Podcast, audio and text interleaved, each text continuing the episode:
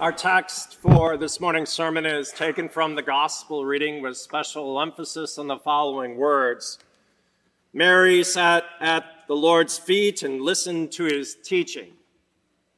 Jesus said, Mary has chosen the good portion, which will not be taken away from her. This is our text. You may be seated. Dear brothers and sisters of our Lord Jesus Christ, Martha, Jesus says, is anxious and troubled about many things. In other words, she has a lot on her mind and even more to do. She is missing out on the one thing necessary due to her being distracted with much serving. She is engaging in what we would call today multitasking. And as a result, she is stressed, inattentive, and preoccupied with the mundane. You know, those things that don't matter much. Ultimately, with the earthly stuff, which is all going to be gone in the end anyway. In his admonition of her, Jesus invites her to take a seat. He does the same for you here today. He invites you to take a seat, meaning he invites you to sit down, take a break, and to focus in on the one who brings meaning and purpose to your life, not just for now, but for eternity. We all just need to take a seat. Take a seat daily in your devotions, with the scriptures shaping and forming you. Take a seat weekly here, like you're doing right now, receiving the benefits of His Word forgiveness, life, and peace. Peace. The peace He won for you in His suffering, death, and resurrection. He brings it to you right here and now. Take a seat. Take a seat. We need to take a seat. We're doing too much standing.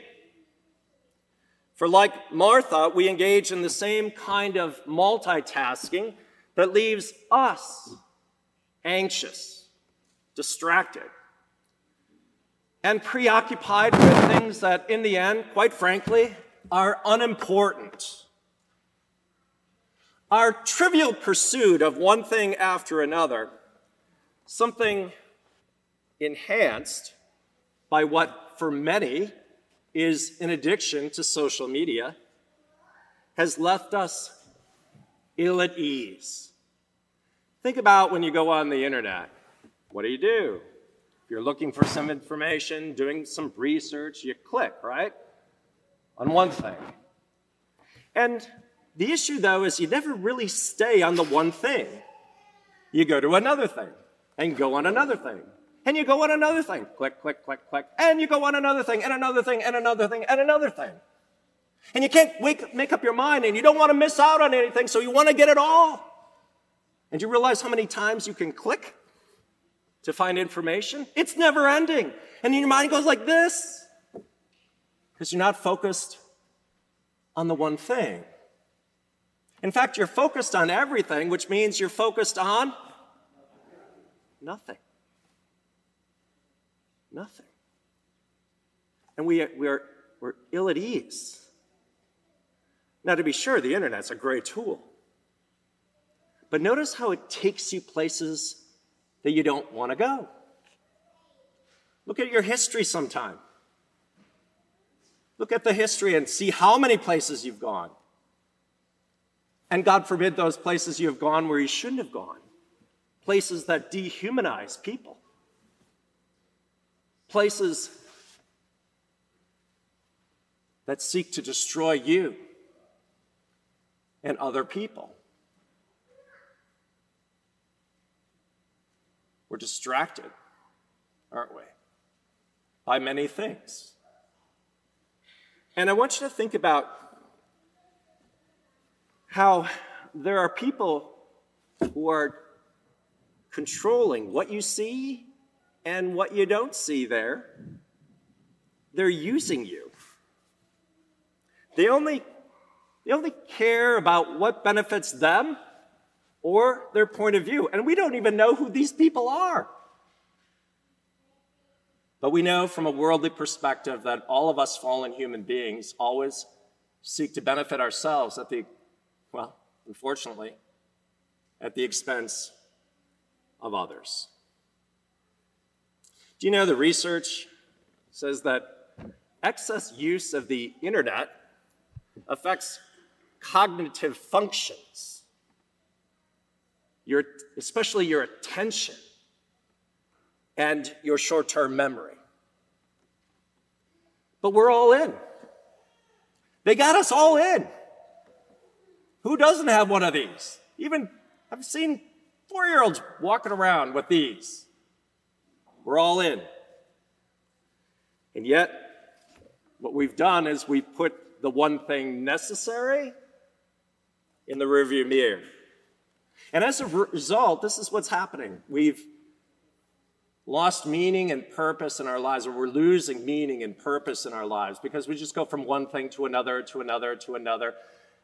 We just keep running without stopping and enjoying and, quote, remember the old phrase? Smelling the roses, enjoying the gifts that God has given us.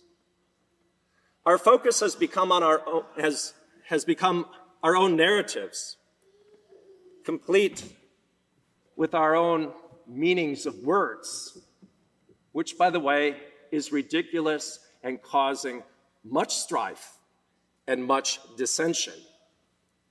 Oh, you know who is after that, right? The old evil foe, right? Why would he go after meanings of words? Because this is the way God brings his gifts into our hearts and lives through words. And words give meaning. Words gave you life. God called you into being through words. God redeemed you through the Word made flesh, Jesus Christ. And as these words have their way in our lives, we receive meaning and purpose and life and peace. But what are we doing? We, we just, we listen to all of the fallen people, right? We think it's just this way. And we listen carefully. I mean, think about this. If all we ever hear and fill our brains with is bad news on the nightly newscasts or from the internet, we will never know who to believe. And I think that's where people are at. Who do I believe anymore? Who's telling me the truth? I don't know. We will never know who really to believe, and we'll, we will be overcome by despair because trust in ourselves, trust in a fallen humanity, always leaves us empty and dead in the ditch on the side of the road, as we talked about last week. So Jesus invites you here today to take a seat, which you have, to take a seat and listen to him. Really listen. Don't be multitasking out there. One time I saw someone, believe it or not, I see more than you think. I saw someone balancing their checkbook with a calculator and everything. Really listen. Listen to him, rest in him, and learn from him. Listen to him. He says through his word, heaven and earth will pass away, but my words will never pass away. He always does what he promises every single time. And as you look through the scripture, you see a history of it. The people messed up royally, but he was there to lift them up, to forgive their sins, to give them hope and a future.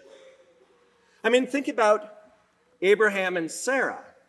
Just ahead of our text from the Old Testament, they doubted that God would come through. So, you know, and what was the promise? That they would have a child? Well, now Sarah's old, Abraham's old. I mean, it's impossible to have a child. So Abraham listens to Sarah's advice to, to go be with the servant and to have a child through the servant because God's not doing his thing. God isn't fulfilling his promise. And notice how messed up that got. But then you see the promise here in our text. Even with them kind of trying to take things into their own hands, the promise is this, or in the Old Testament lesson here I will come back this time next year, and Sarah will have a son. And she did. Because God always does what he promises. His word always gives and bestows what it says. Let there be light, and there is. Oh, come on, you still with me? Are you still listening? Let there be. Well, God says, let there be light, and there was light. He's God. That's what his words do. And they had a son, even though from a human perspective it was impossible. But nothing is impossible with God. So, how about this? You worried about your son and, or daughter staying in the faith? Or maybe your son or daughter has left the faith and become a hater of the Christian faith. That's even happened to some pastors' children. You worried about that? Well, yeah, right? We all are worried about our children, right? We want them to have the one thing needed, right? Well, how about listening to Jesus? What he says. What he said to them at their baptism Never will I leave you, never will I forsake you. Never. How about taking those worries and concerns to him? Let him worry about it. Be still, he says, and know that I'm God. And through his word, he does what he promises. And he does it all, all the time. How about this? How about this? The Apostle Paul, who you hear from in the epistle lesson today. He was a hater of Christians. He wanted to, wanted to rid the world of Christians. He participated in the killing of Christians. But what did God's word do? It turned him in repentance to faith in Jesus Christ, the Lord of heaven and earth. And he went from killing Christians to delivering the Christ, delivering Christ's forgiveness, life, and peace to everyone. And then people tried to get rid of him. But he knew the one thing needful, the one thing that gives us life that even overcomes death. And he would not be quiet.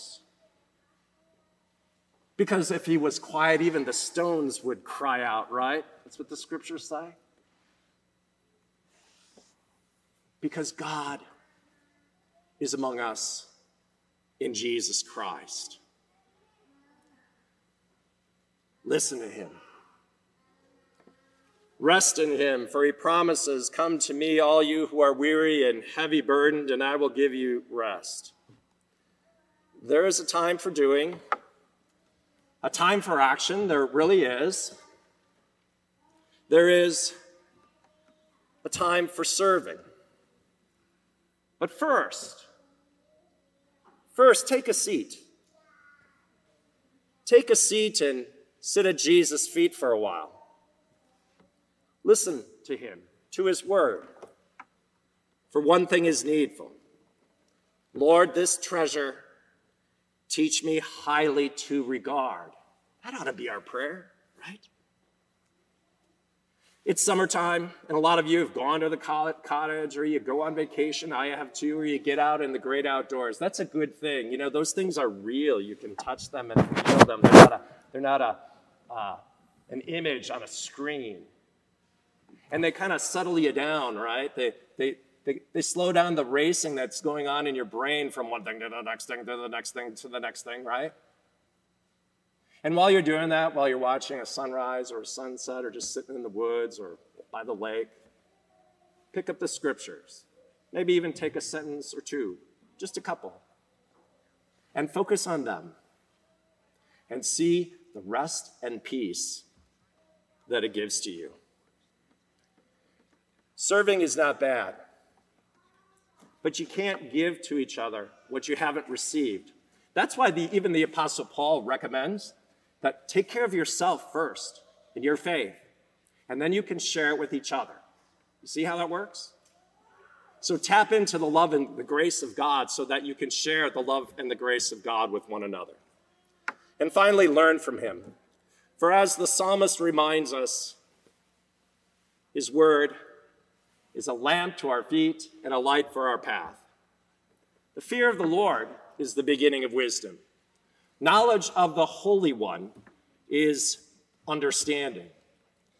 That's why the Apostle Paul says these words Him we proclaim, not ourselves. Him.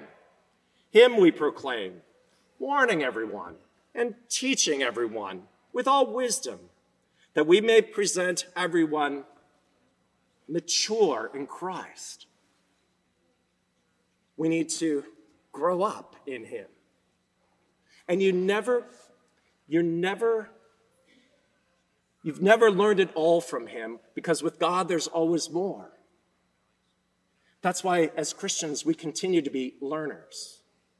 That's why, with our school, we seek to um, have our children not just learn these things, but become learners, receivers of God's grace and mercy, not just during the time that they're in our school, but throughout their lives. Because it makes a difference in their lives and it makes a difference in the lives of the people of this fallen world as God's word has its way in our lives. We need to become mature in this, but it doesn't come by just going from one thing to the next. Oh, I clicked on church at Christmas and I clicked again on Easter. What more do you need? Right? You need this like you need air. You need this like you need food. You need this like you need water. The, because our Lord's words are eternal life.